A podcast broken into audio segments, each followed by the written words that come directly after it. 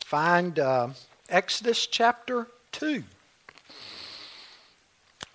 Exodus 2. The best laid plans of mice and men.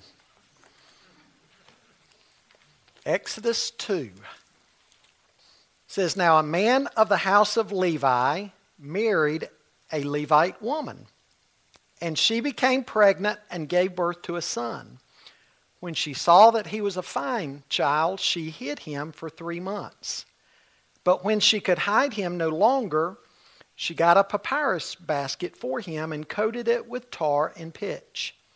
Then she placed the child in it and put it among the reeds along the bank of the Nile.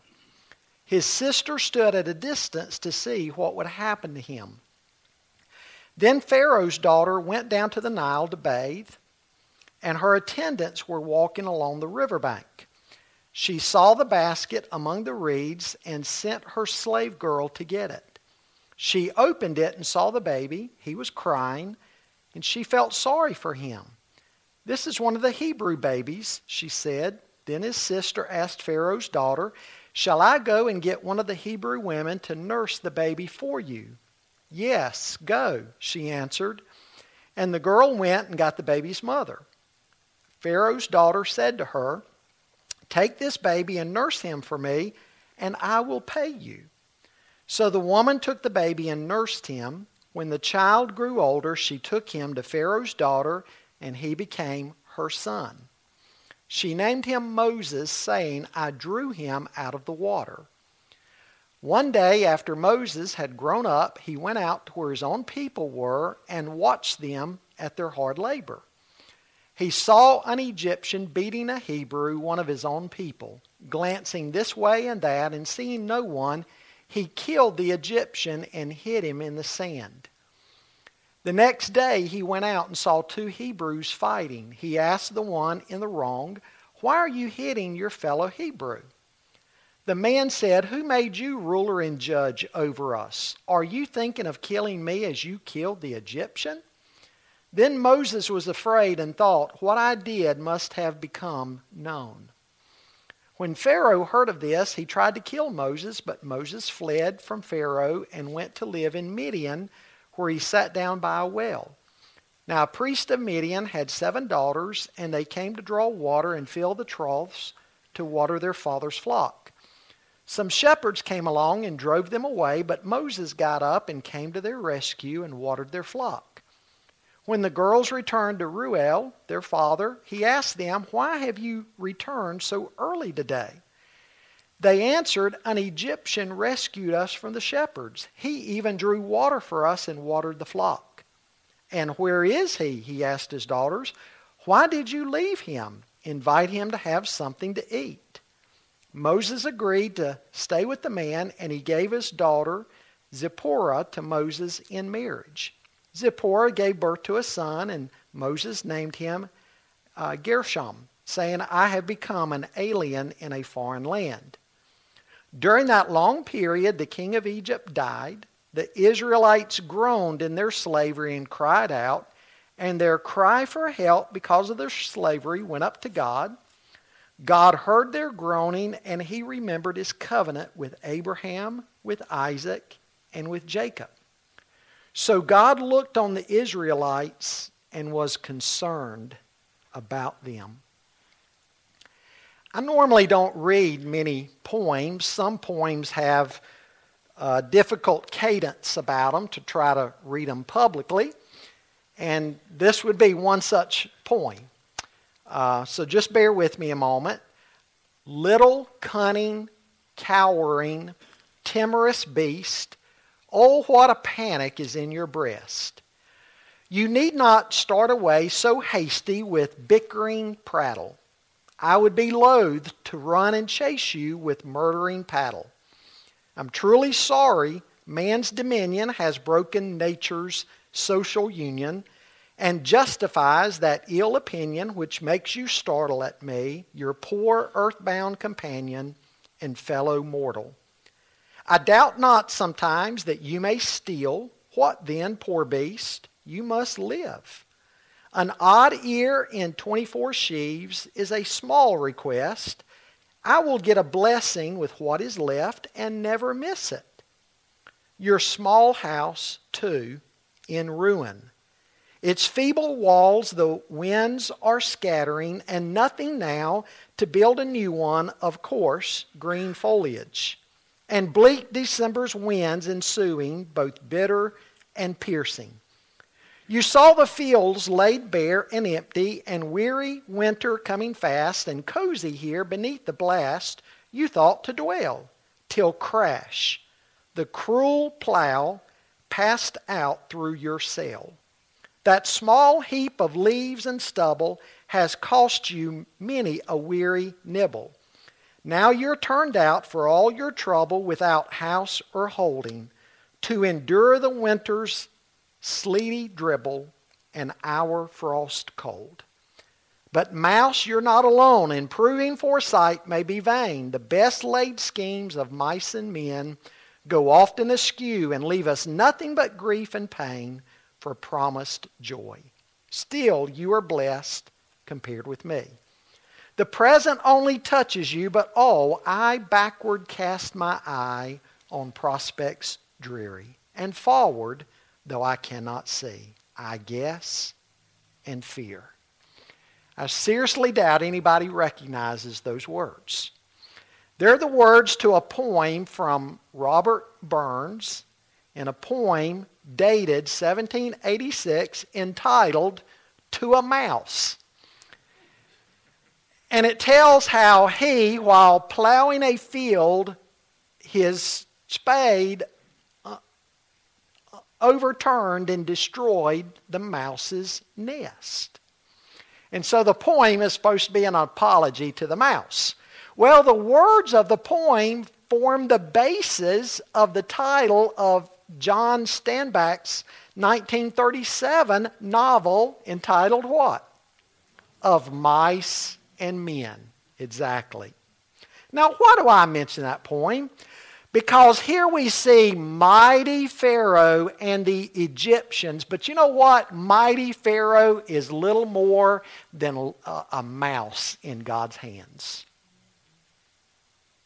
Here he thinks he's the powerful one, and he's nothing. He concocts a murderous plan against the Hebrews. He involves his people, the Egyptians, in that plot. But what Pharaoh and the Egyptians don't realize is that they're fighting against the sovereign God of the universe. God had chosen Abraham and Abraham's descendants to be his chosen people. And so the more that Pharaoh tries to tap them down and keep their population from growing, the more God blesses them. And the more God causes the Hebrews to grow in number.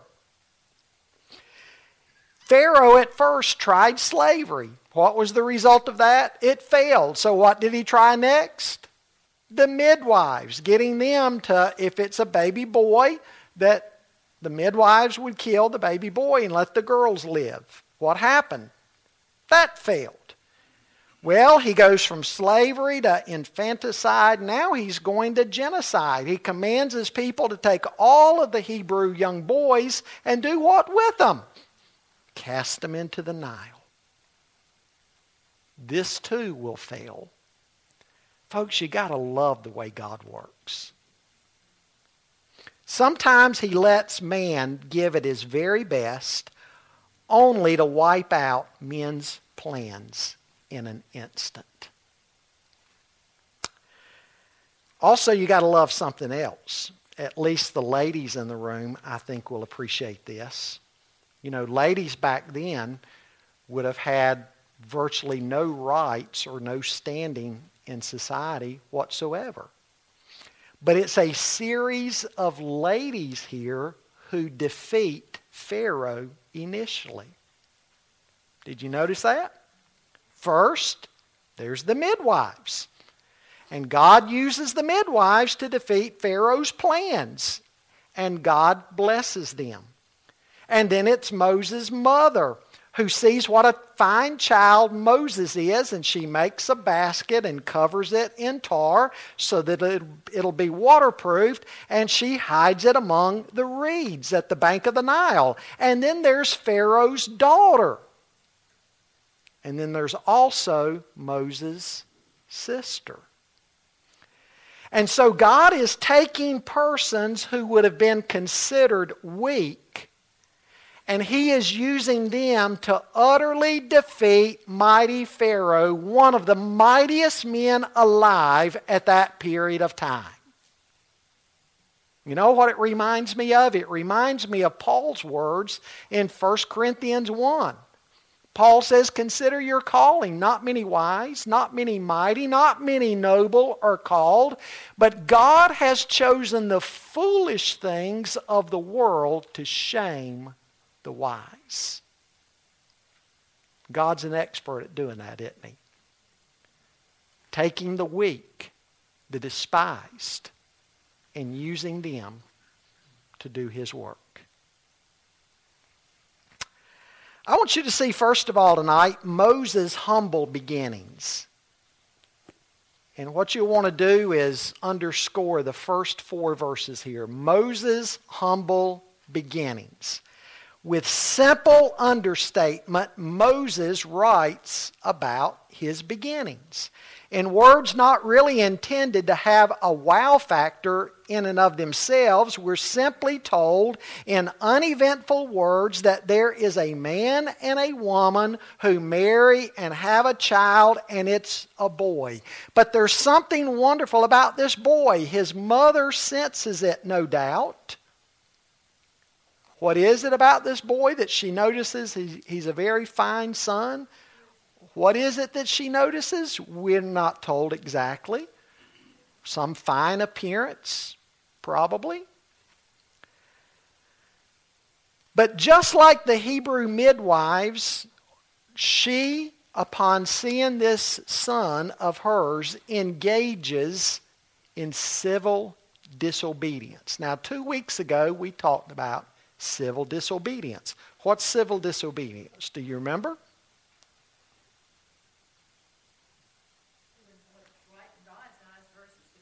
Exactly. Doing what's right in God's eyes. Uh, civil disobedience is when the earthly authorities say one thing, but believers say we've got to obey God rather than men. And what would be a case of that in the New Testament? Anybody remember? In the book of Acts, what's, what's a case of civil disobedience? James and John. You know, they've been up to the temple to pray. And going into the temple, who did they see? They saw a crippled man. And he was healed. And it caused quite a stir. Well, the authorities got a hold of, uh, of John and Peter and said, You got to quit preaching in this man's name. You got to quit preaching in the name of Jesus. And they said, No. You know, you judge for yourselves whether it's right to obey you or to obey God, but as for us, we must obey God.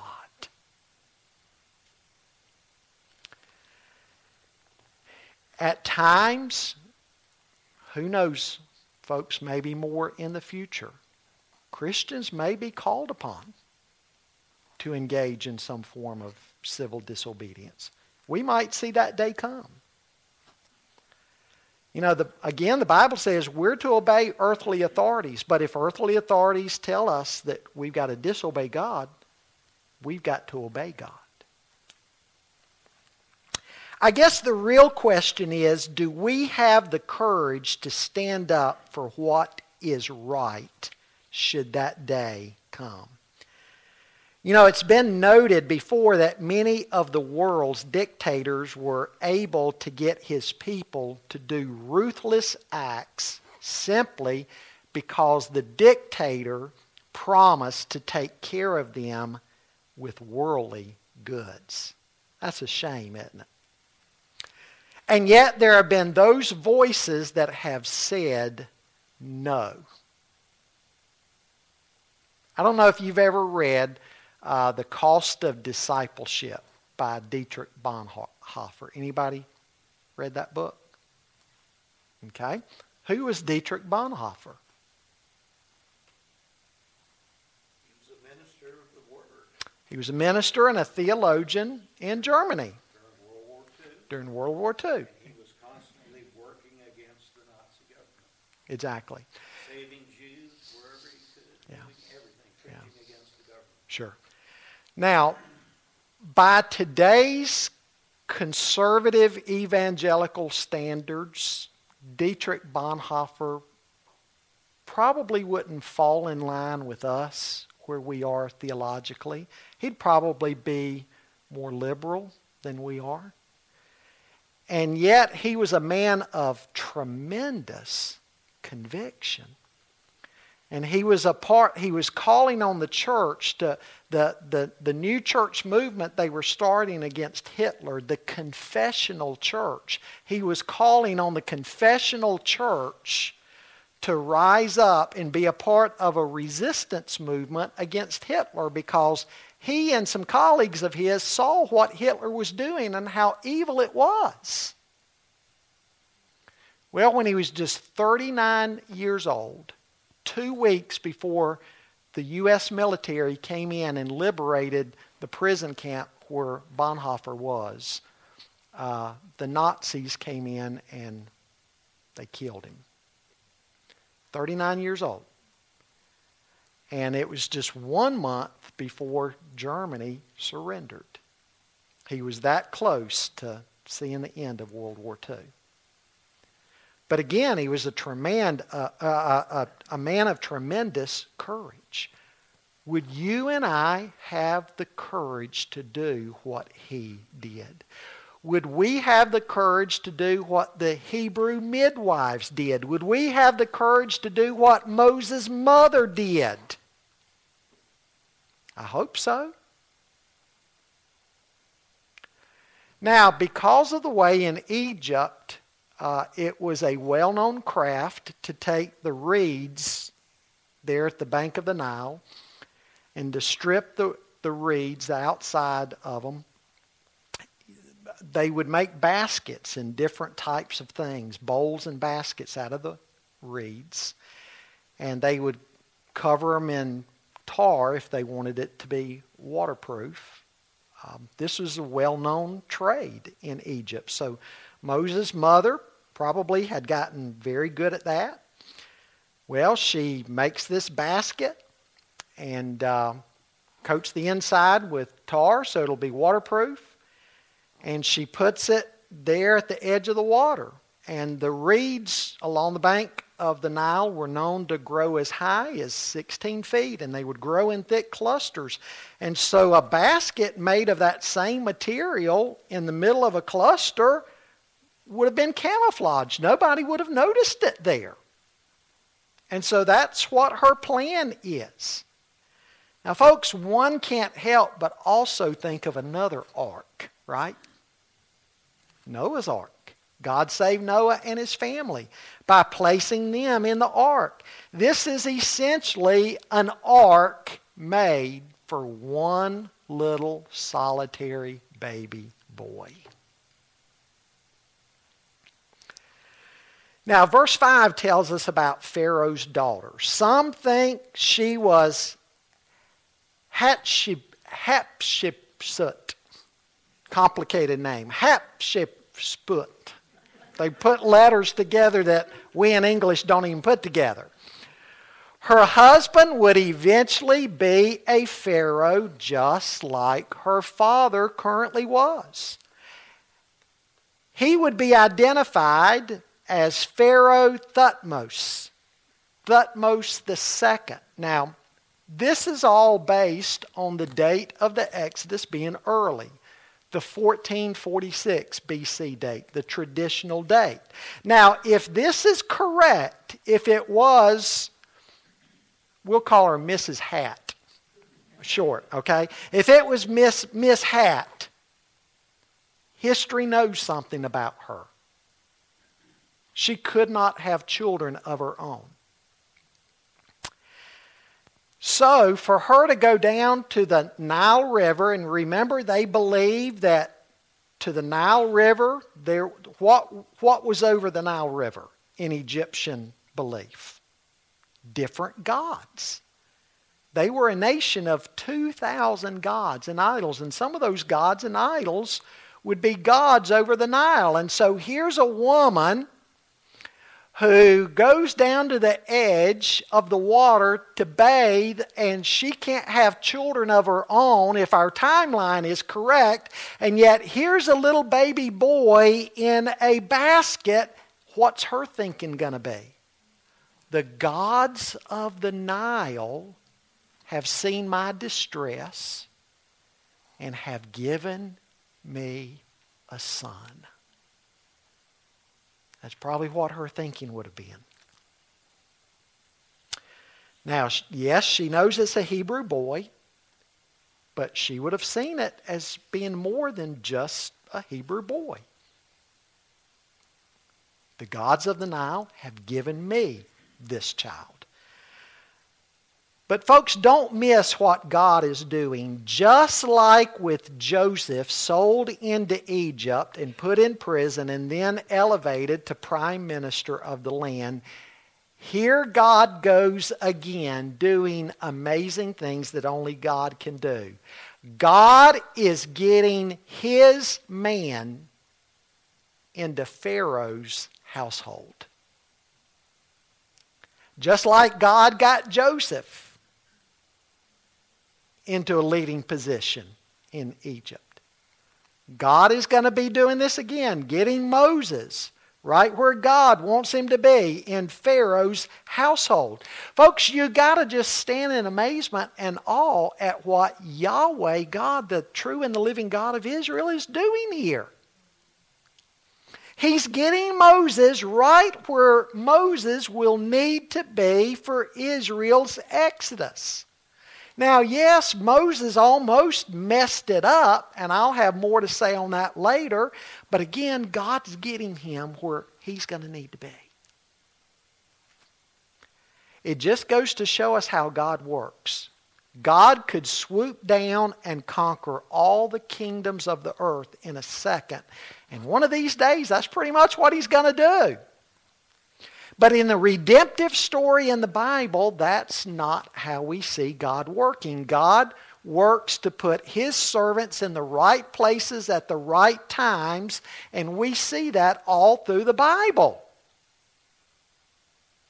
And in the supreme way of all, God does that in the incarnation, his Son, the Lord Jesus.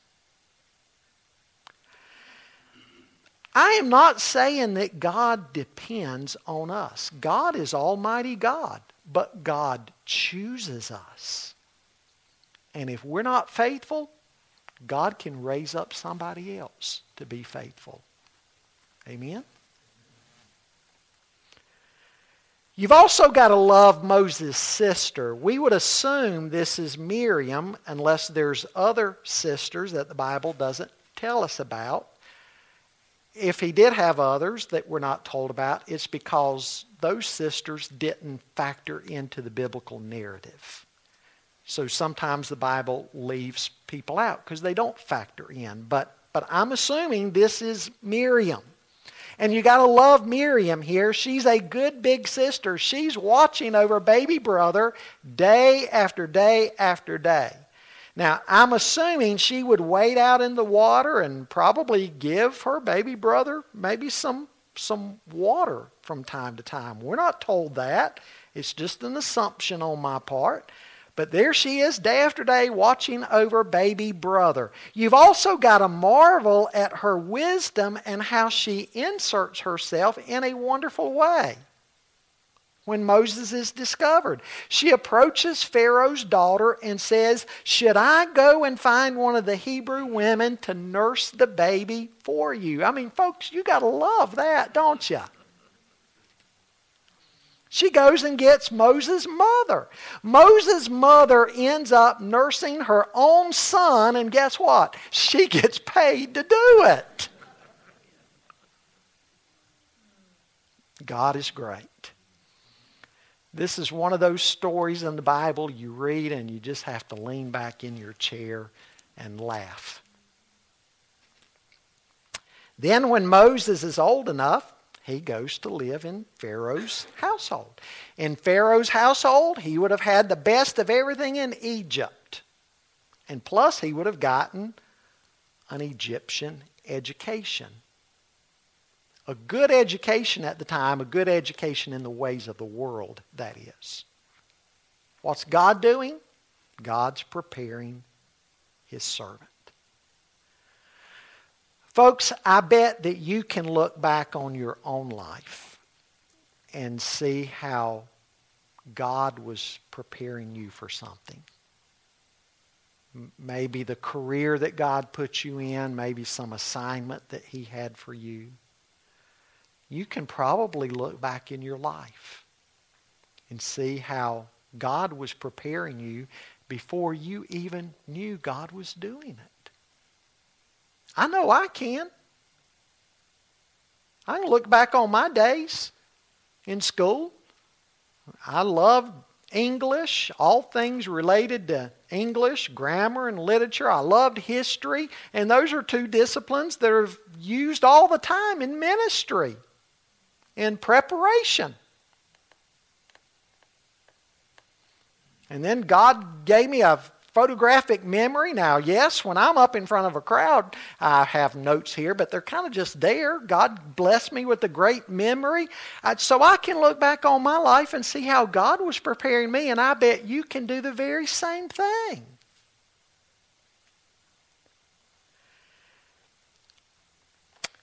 Secondly, I want you to see Moses' distinction beginning there in verse 11, going down through verse 22.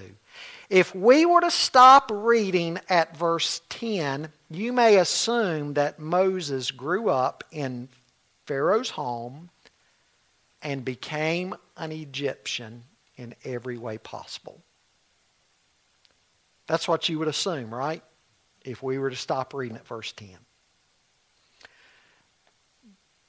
But from the second half of the chapter, that's not what we see at all, is it? To some degree, Moses was much like who else in the Old Testament? Daniel. Daniel and Daniel's three buddies later on. Why do I say Moses was, was like them? Because here was Daniel and his three buddies. They had the best of everything in Babylon, and they were given a Babylonian education. But what did Daniel and his three friends do? They purposed in their hearts that they were going to remain true and strong in their Hebrew faith. Even though they lived in a pagan land, they were going to be true to God.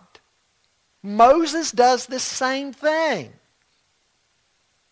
We're told about that in the New Testament. Now, folks, let me give you a key to study in the Bible. When you read in the New Testament a slightly different take on an Old Testament story, pay attention to that because you see, the New Testament writers were writing under inspiration of the Holy Spirit. So a New Testament writer might say something about an Old Testament story or an Old Testament character, and you turn back to the Old Testament story and you're like, I don't see that there. But again, the Holy Spirit has inspired the New Testament writer to give more knowledge about it.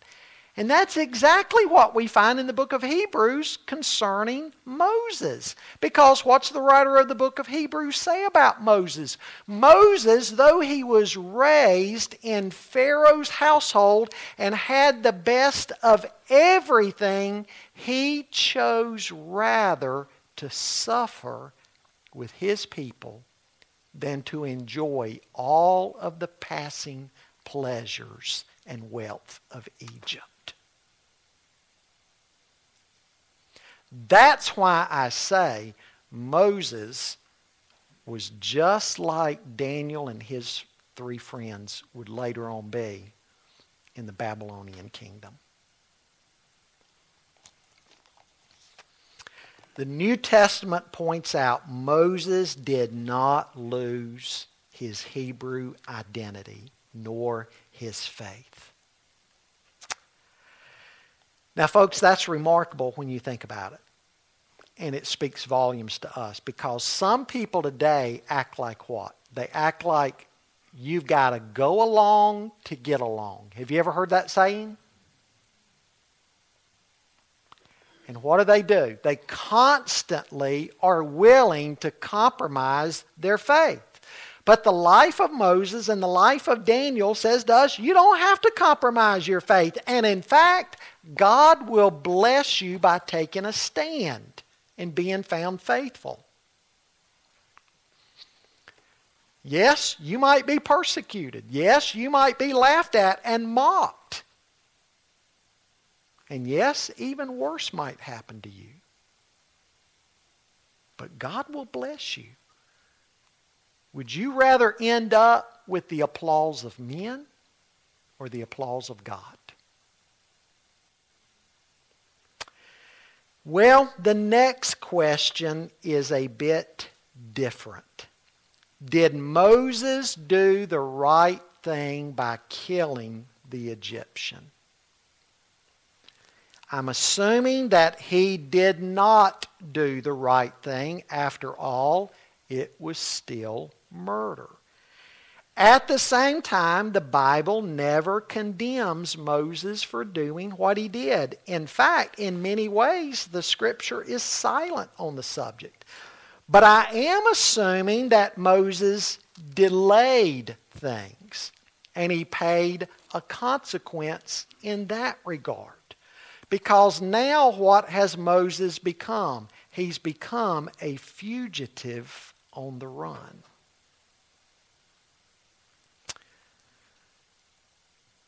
This is something you're going to have to wrestle with. God used this time on the run, though, to equip Moses to be a shepherd. You know, for me, it's more a case where God works in us and through us in spite of ourselves. God brings victory out of defeat. God brings good out of even sin. Although Paul, the Apostle Paul, is very clear in the book of Romans that this is not to be used as an excuse to go out and sin more. Yes, God brings good out of sin, but that's not an excuse to sin more. And folks, we also see a continuing storyline from the book of Genesis, don't we? All the people that we've seen God use in the book of Genesis were deeply flawed individuals. That's something that we need to keep in mind as we deal with people. There are no perfect people in the room. There's only been one of those, and that was who? Jesus. And he went to the cross and died for your sin. It also sets Jesus apart in a, in a pretty special way, doesn't it? He's the only one who's not flawed out of all of humanity. And so I think this fact does two things. First of all, it gives more honor and glory to Jesus Christ. I want you to remember Revelation 5. In Revelation 5, remember what they were doing? They were searching for somebody who would be worthy to take the scroll out of the hand of he who sat on the throne. That would be God. And what they do? They made a search in heaven among all the angels could one be found who was worthy? No. I mean, there's Gabriel and Michael, but were they worthy? No. There was a search on earth among all men. Was anybody worthy? No. There was a search under the earth. In other words, those who had died. Could anybody be found worthy? No. And so what's John begin to do? John begins to weep. And all of a sudden, John is told, Don't weep. Look the lion of the tribe of Judah. He's worthy to go and take the scroll. Only Jesus is worthy. Only Jesus is not flawed. And so that's the first thing this does. Secondly, it tells me that we need to treat people with grace and mercy. Because again, we're fellow sinners saved by grace. Jim?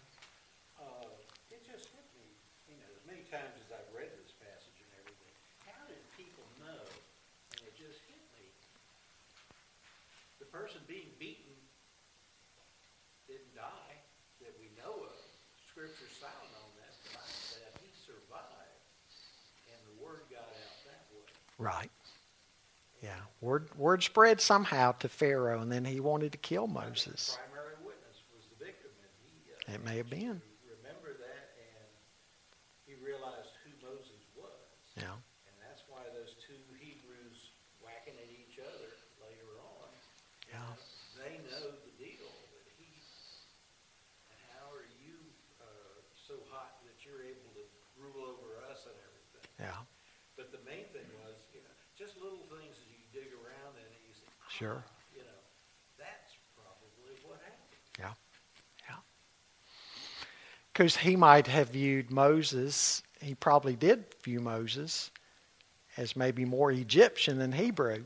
And he, even though this guy was beating me, he was a fellow Hebrew, and here's the guy in the Pharaoh's court that killed him. So, anyway, And I think the event uh, sparked by his murder of the uh, Egyptian and so forth was all part of God's plan, which is why the Bible kind of glosses over it. Sure. It was that point that started Moses off on the traje- trajectory sure, that he got on, sure. and how it led on and on as things do in life. Right. Many other decisions and other things, and how Moses became the great leader of Israel. Yeah. Isn't interesting? God works in mysterious ways sometimes. But anyway, knowing that in the Bible we see all these flawed characters and how flawed Moses was.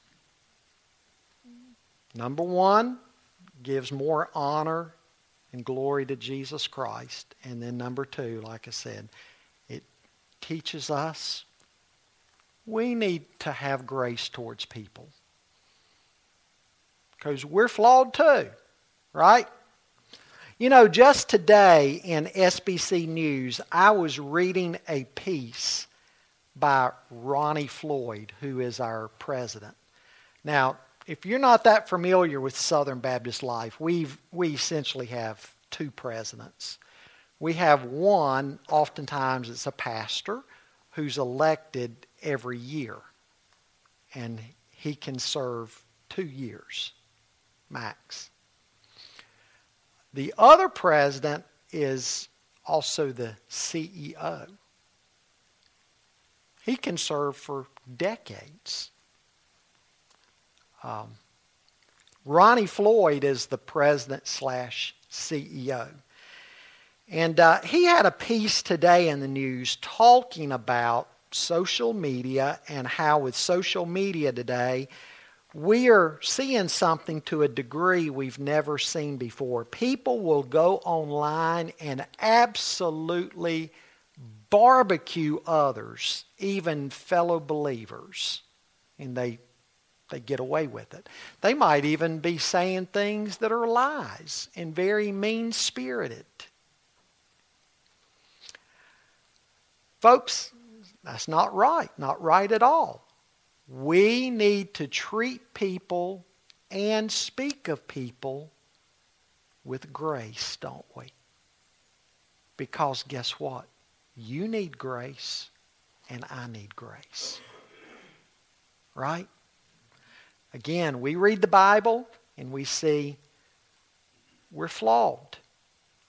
Even characters in the Bible like Jacob or Abraham or Joseph or Moses, flawed.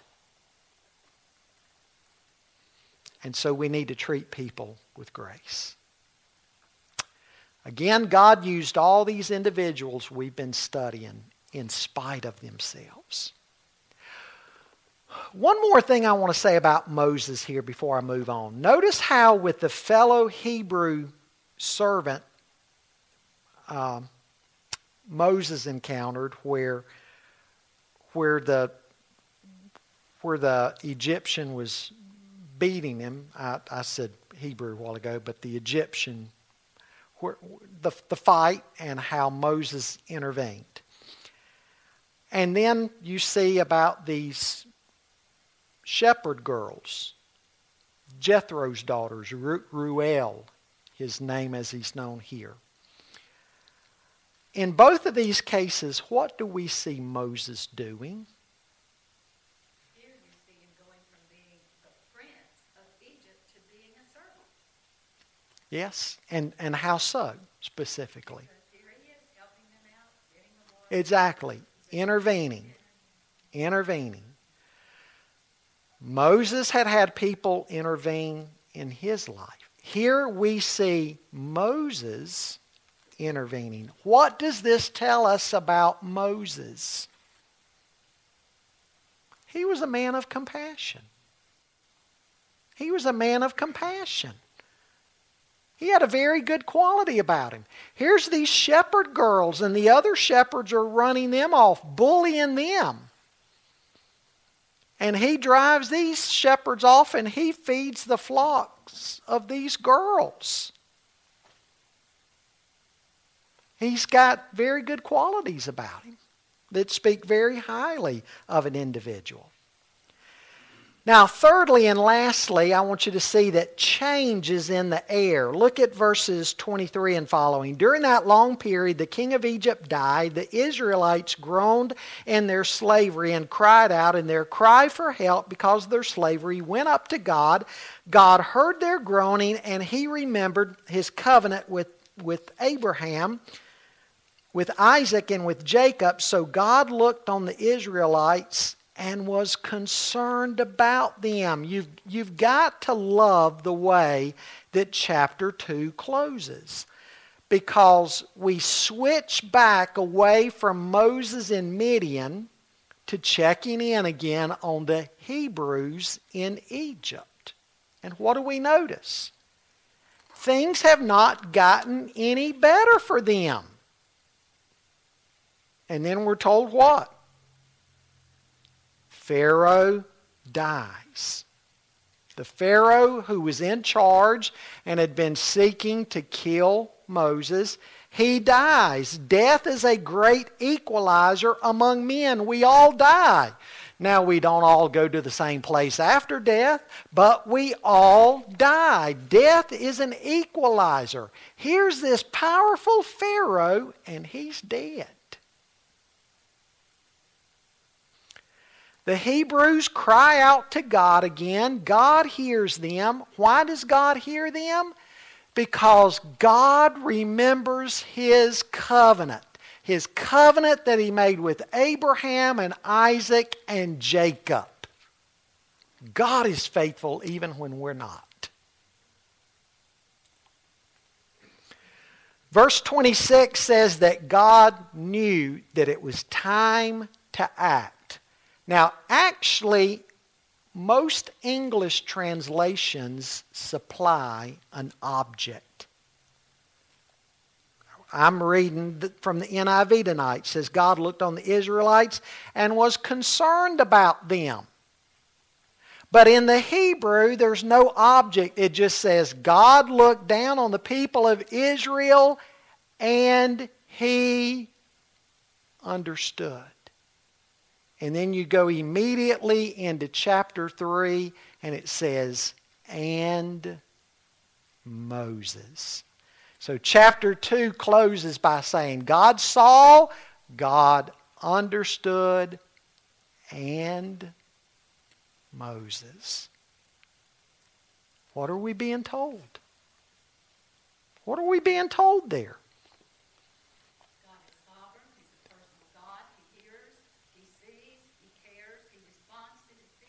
Yes. And we're being told change is in the air. God saw and understood and Moses. changes in the air. In other words, what's been going on among the Hebrews is not going to be this way for very much longer. Well, some lessons I want to give you tonight. Lesson number one human life is special, not simply to be discarded. Human life is special, not to simply be discarded. Number two, God is at work long before we see it. God is at work long before we see it. Number three, God's plan takes patience on our part. Delay does not mean denial. God's plan takes patience on our part. Delay does not mean denial. And then number four, God cares about the suffering of his people. God cares about the suffering of his people.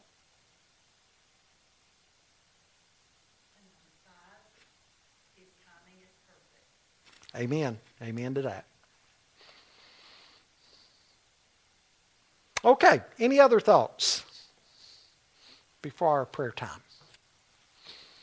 Yes. How old was, was he when he killed the Egyptian? And how old was Moses when he, uh, 40 and 80, respectively. hmm When he killed the Egyptian, beating the Hebrew, he killed the Egyptian, fled, and was in Midian for 40 years.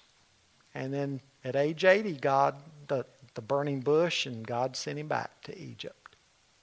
Yep.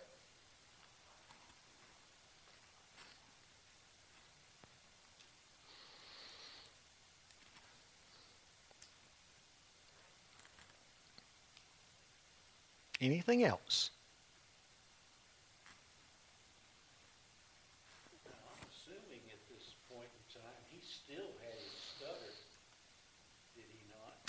Remember Yes, because of what he says in chapters 3 and 4, when he keeps making excuses that he doesn't want to go. He, one of the excuses, God, I've never been an eloquent man, and I'm still not. I stutter, and I've, I've been that way, and I still am. And so that's when God um, appoints Aaron, says, Aaron will be your mouthpiece. And what I tell you, you tell Aaron, and Aaron will speak. Yep. God's got to work around every which way. Yep. As I say, God, God choose. You know, if God chose only the smartest, the strongest, the most powerful, what would everybody say? They're doing it on their own. But when God chooses people like whom He chooses, everybody stands back and says, what a great God he is. Yep. I like what Adrian Rogers used to say. I've told you this before. Um, he'd say, How many in the room? Who was uh, voted most likely to succeed? Raise your hand. Who was voted uh, best looking or homecoming queen? uh, who was at the top of your class, who was the star athlete. And as people would raise their hand, he'd say, Well, I've got good news for you. God can use you too. but God's normal pattern is choosing the foolish things of the world to confound the wise.